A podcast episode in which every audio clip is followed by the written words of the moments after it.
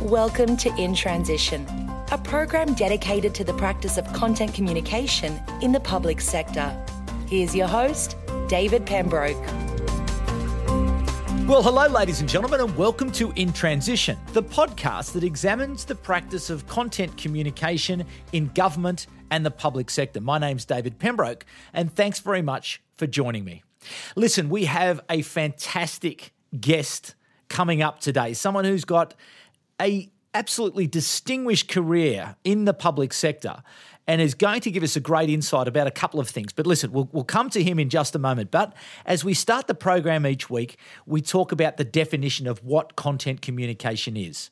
So it's a strategic, measurable, and accountable business process that relies on the creation, curation, and distribution of useful, relevant, and consistent content.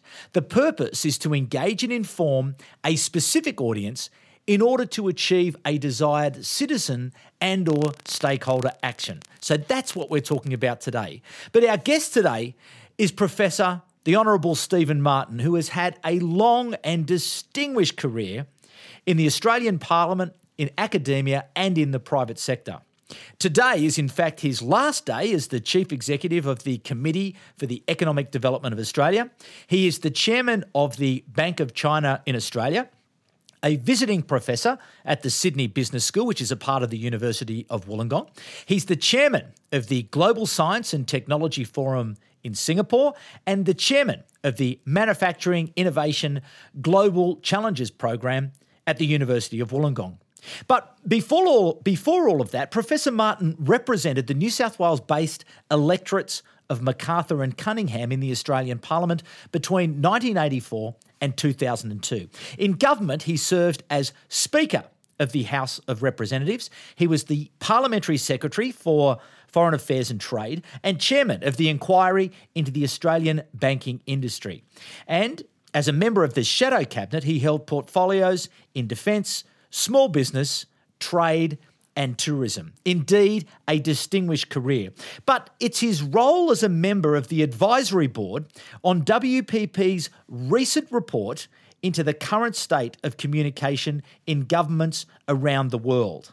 Regular listeners will remember that in recent weeks we had a two part episode where we discussed that report with Sean Larkins, who is from WPP, a former member of the UK government and distinguished government communicator. And he gave us a really good background. So if you don't know about the WPP report, you might just dial back and go and have a listen to those two episodes before we come to this particular episode with Professor Stephen Martin. But with all that said, Professor Martin joins me now, and thank you very much for joining us in Transition.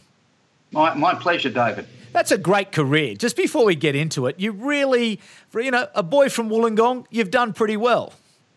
Yes, uh, someone from Wollongong who uh, sort of uh, went through the university sector and got a, a degree in teaching and uh, subsequently uh, uh, went into urban regional planning, subsequently was elected to the Parliament of Australia and uh, subsequently had a, a, degree in academia before starting at CEDA some six and a quarter years ago. It, it's it's it's uh, been a long but a very challenging in some ways career, but something which I, I look back on and thoroughly enjoy. Of course, I'm I'm not turning up the toes just yet, David. I have to say, as you said in your introduction, I've got a couple of other things that I'm doing at the moment and looking for a couple of other things as well. So, uh, you know, I think if I stopped, I'd, I'd fall off the perch, and I don't want to do that anytime soon. No, indeed. But uh, have you have you been strategic in the way that you've assembled your career, or have you been opportunistic and followed your nose and found things that have interested you that have then taken you down different paths?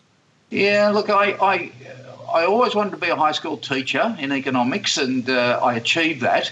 But I also um, realised that uh, with changing economic circumstances of the world, you needed to upskill.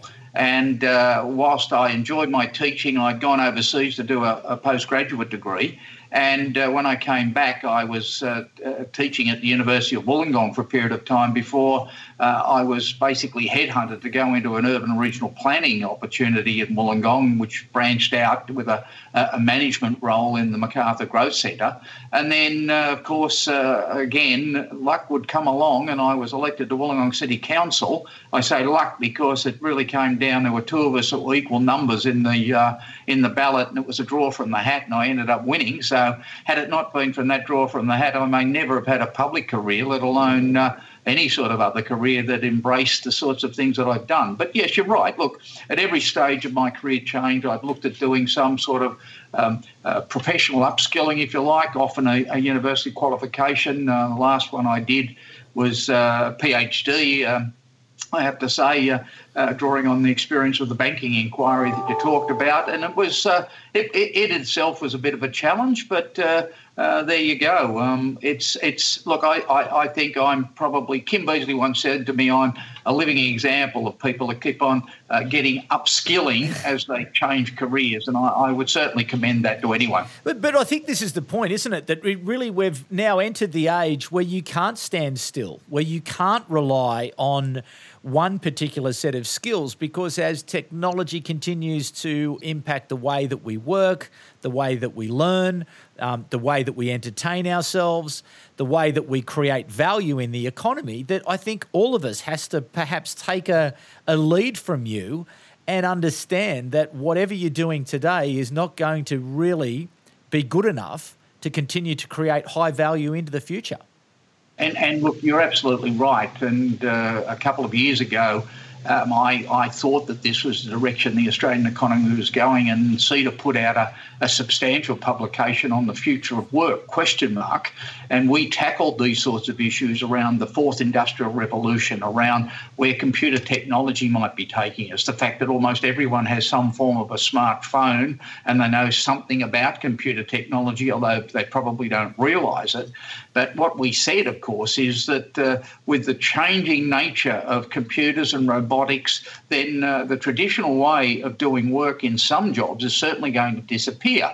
And even as late as the last couple of weeks, we've been seeing where people are running stories about uh, in the legal profession, uh, robotics is going to become more and more important. Well, we were saying all this two years ago at CEDA, and a lot of people are now starting to play catch up but it is absolutely critical. I mean, the fact is that, you know, if you happen to be uh, some sort of a, uh, whether you're a Sparky or whether you're a plumber, the sort of course that you learn now at, uh, at a TAFE college is very different to what you would have done some years ago.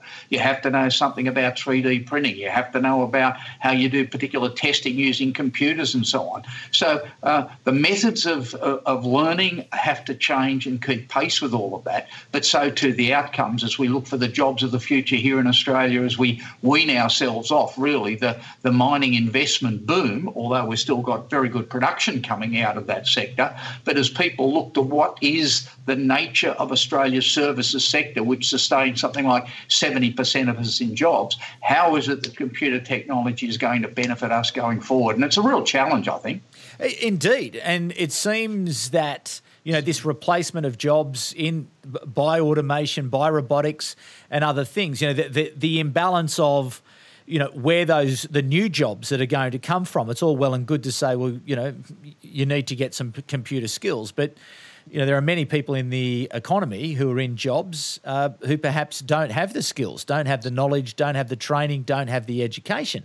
So, I, and I know we're probably a little bit off the off the mark here in terms of what we do want to talk about in terms of content. But how do you encourage people to have that love of learning? How do you get that through to people that they've got to maintain um, an agility, they've got to maintain a curiosity, or they risk, you know, being left behind? Yeah, well, David, you've actually pointed to again another report that CEDA did, and that was around entrenched disadvantage. And what we said was, unless people had that educational opportunity, whether they perhaps took advantage of Gonski reforms and the money that's being spent in disadvantaged schools, um, you're going to find generations will suddenly become those that are left behind. And in fact, that's probably a reasonable segue into what we're talking about here in terms of the communications issues yeah. associated with the way in which governments run themselves these days. Um, uh, look, uh, I think the growth of some of the, the minor parties in Australia, what we've seen with the Brexit, what we've seen in the United States, and some of the analysis as to why people vote in a certain way, can in fact be simply uh, uh thought of in terms of people feeling a sense of alienation, feeling that they're being left behind, not understanding why globalization or trade or enhancements that's coming through uh, computerization, in fact, is going to benefit our own economy. But it is a question of communication. It is a question about how governments get to the people and say, this is why this particular decision that we're taking is going to be good for you.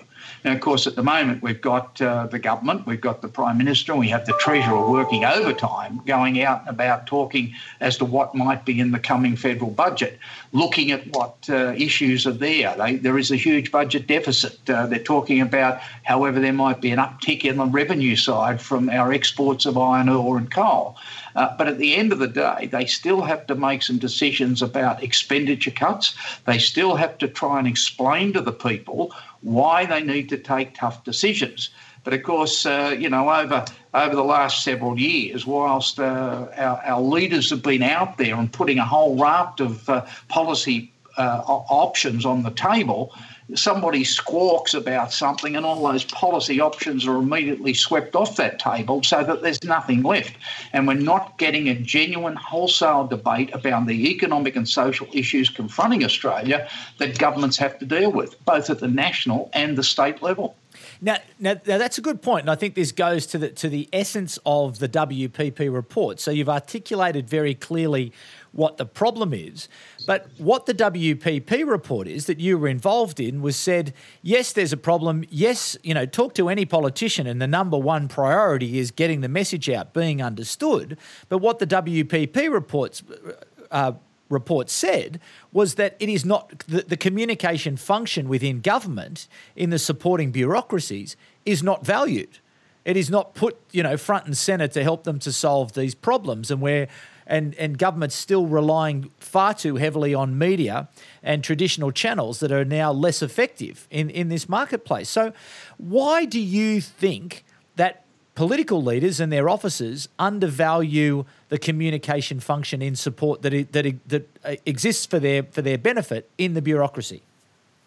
I think one of the reasons is that what we have seen, and certainly Australia is a good example of that, there is this hunger within the traditional media, whether it be in the print media or 24 news channels, 24 uh, hour news channels like the ABC or like Sky, that are constantly looking for a feed of information. And the view seems to be that issues have to change almost on an hourly basis. Now, there is no way to sustain an argument if you are trying to convince people that there is a need to cut expenditure in certain areas, that you might be cracking down on those people that perhaps are on some form of benefit that uh, really should be encouraged to go back back to work, and how government might be assisting that, why there's a budget deficit and what needs to be done about that, uh, why it's a, there is a need uh, in Australia to to embrace uh, the sorts of defence postures that we have over a period of time, not simply dumb it down to concerns about people's cons- uh, you know, security and their, their in, intense worry they have, worry about uh, extremism, worried about uh, it may be whether they can meet their housing mortgage payments, their ability to buy into a house in the first instance, their concern about uh, uh, you know thugs on the street. All of this gets wrapped up. But what we find is there are so many different things going in so many directions that I think governments find it difficult to try and just concentrate on one area or a couple of areas because the media is constantly shifting that focus. Now, that's the traditional media.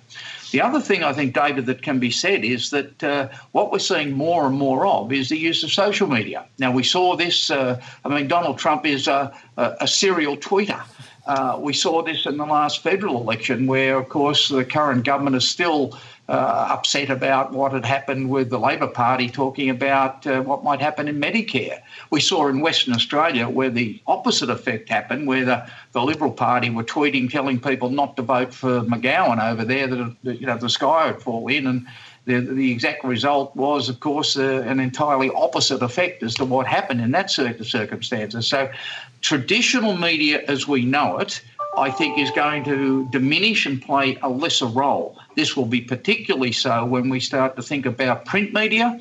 I mean, print media today, it sustains itself by, by subscriptions. But if you are government, if you are trying to mount a defence or trying to mount an argument about why certain things happen and need to happen and the economic and social benefits that will flow from that, you are finding that the, the media today is, is a very different beast. And I think this is where they're still coming to terms with how that they should deal with it. Indeed. But how then do they deal with it? What, what is your solution to it? How can they best prepare themselves to have the dialogue, to have the discussion, so as that people can understand the reasons behind those policy decisions and, and, and policy positions?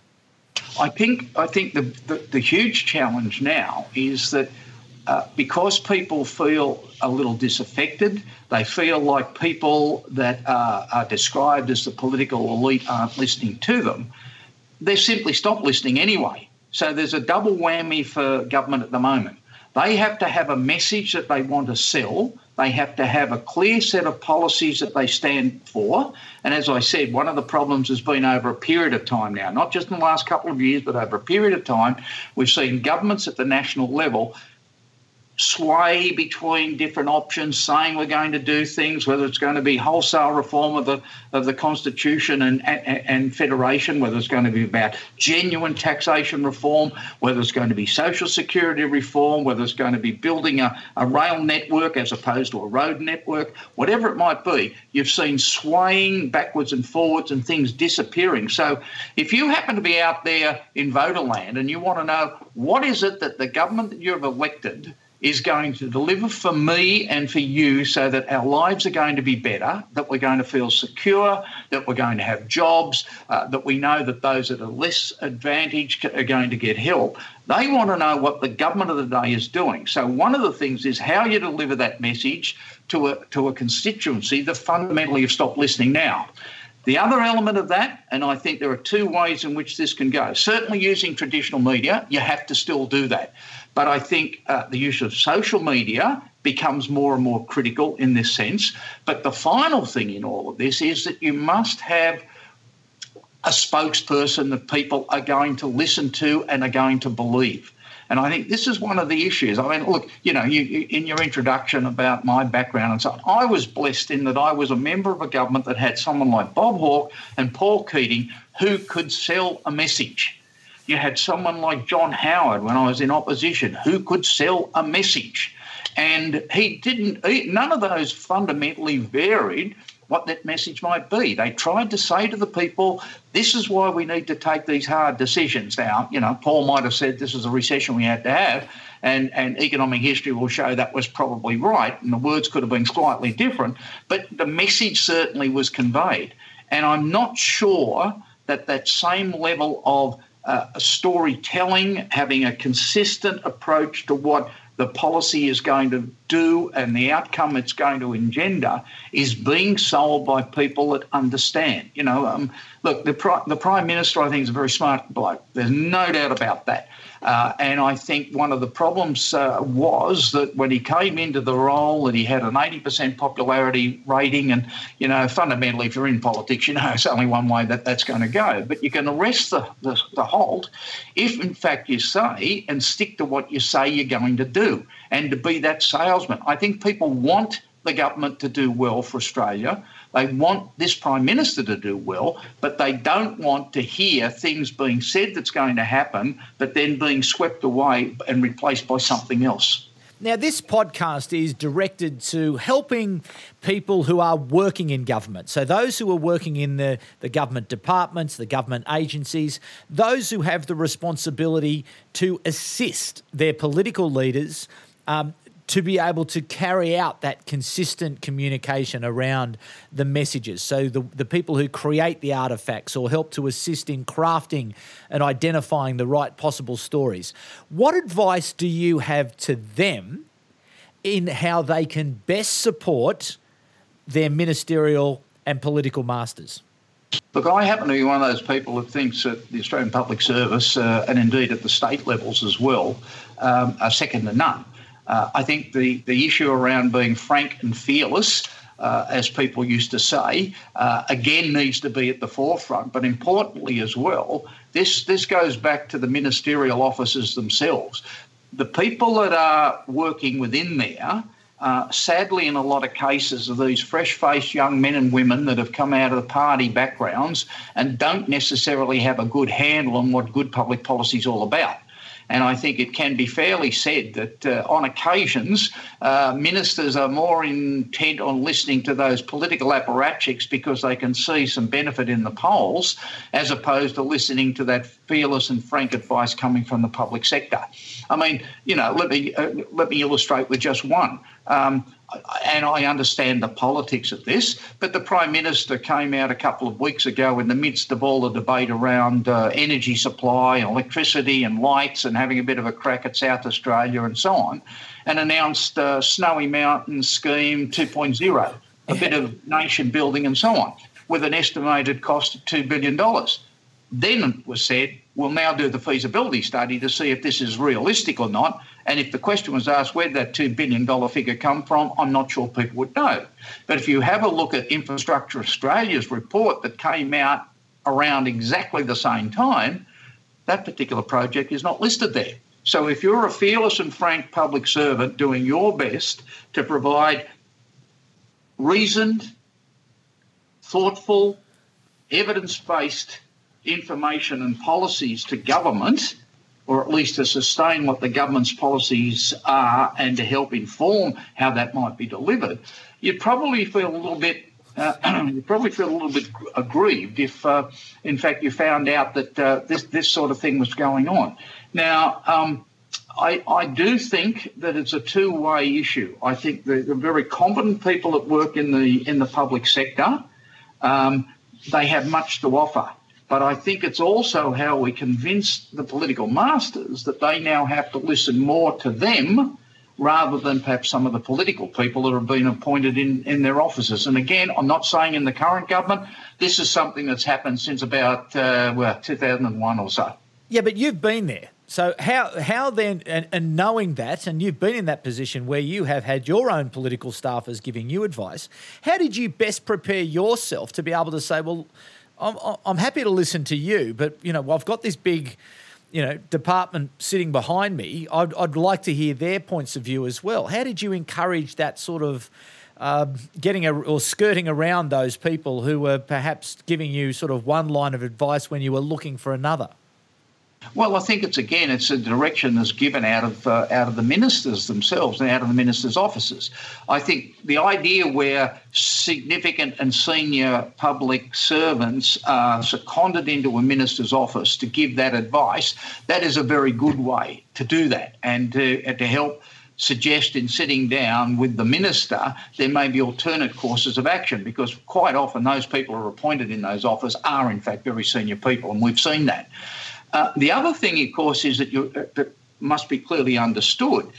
Governments are elected notionally with a mandate to deliver certain things. They have a, a policy that they take to the election. It might be GST, it might be around uh, doing something in social security, it might be around uh, delivering economic benefits with an infrastructure program that requires uh, selling of assets and, and money being recycled. Now, they're, they're the, the, the policies that the government of the day has. The public sector has a duty to help frame how that can be delivered. It is about the implementation of those policies and offering up different points of view as to what might happen to achieve the end result.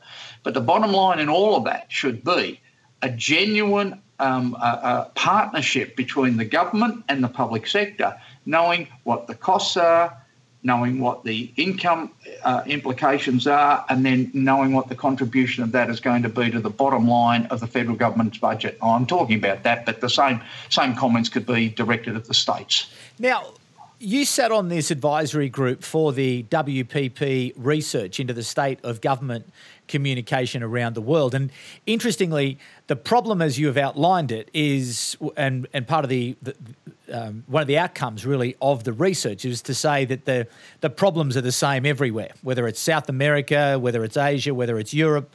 Uh, you know, this problem of you know dealing with a a, changing marketplace, change, uh, you know, an empowered citizenry, uh, disaffected, lack of trust. Are you optimistic that government can learn to communicate better so it can reclaim the trust in institutions that fundamentally underpins a successful democracy?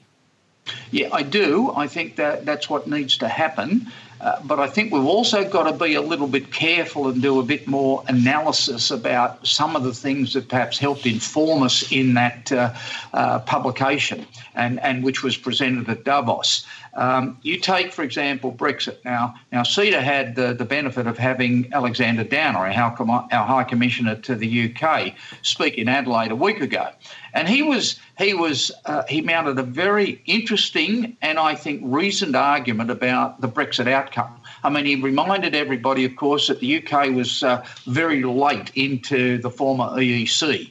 Uh, the fact that they retained their own currency, the fact that they still had a range of different things that they did differently from from uh, Europe, and as a consequence, when that vote came. Uh, even though they're going to adopt many of the uh, the measures that uh, Europe has, at the end of the day, it should not have been a surprise that that vote went the way it, it, it did. But by the same token, people have sort of latched onto that and latched onto the way in which Donald Trump used social media and was sort of seen to be uh, the antithesis of what a, a, politician was all about and a pox in all your houses. Even though I'm a Republican, I'm really out there telling it like it really is. But at the end of the day, you know, an analysis shows that in his election, Hillary Clinton actually got more votes. She didn't get them in the right place. That was the that was the first thing.